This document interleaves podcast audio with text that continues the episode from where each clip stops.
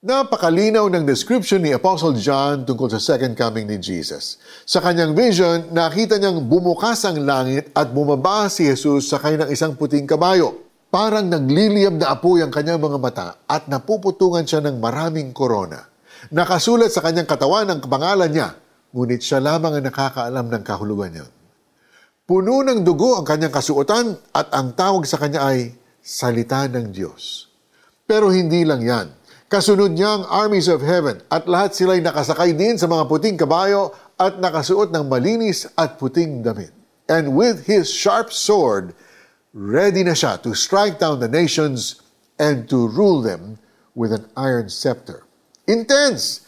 This is the complete opposite ng image na madalas nating associate kay Jesus. Isang gentle shepherd who protects his sheep from all dangers. Instead, ang magbabalik na Jesus ay may pangalang Hari ng mga hari at Panginoon ng mga Panginoon.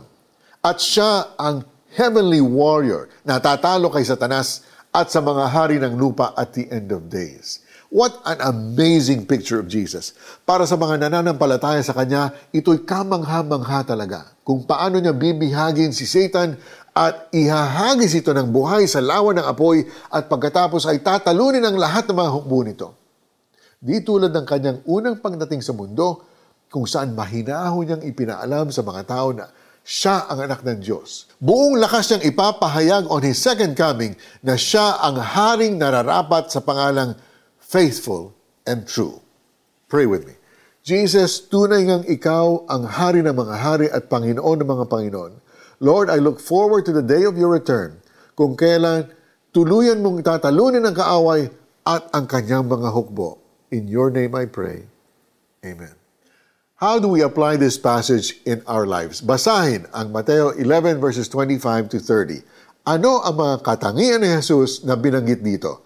Ano ang pinagkaiba nito sa mga katangian niya na binanggit sa pahayag 9 verses 11 to 21?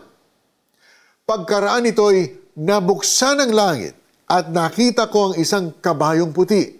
Ang sakay nito'y tinatawag na tapat at totoo sapagkat matuwid siyang humatol at makipagdigma.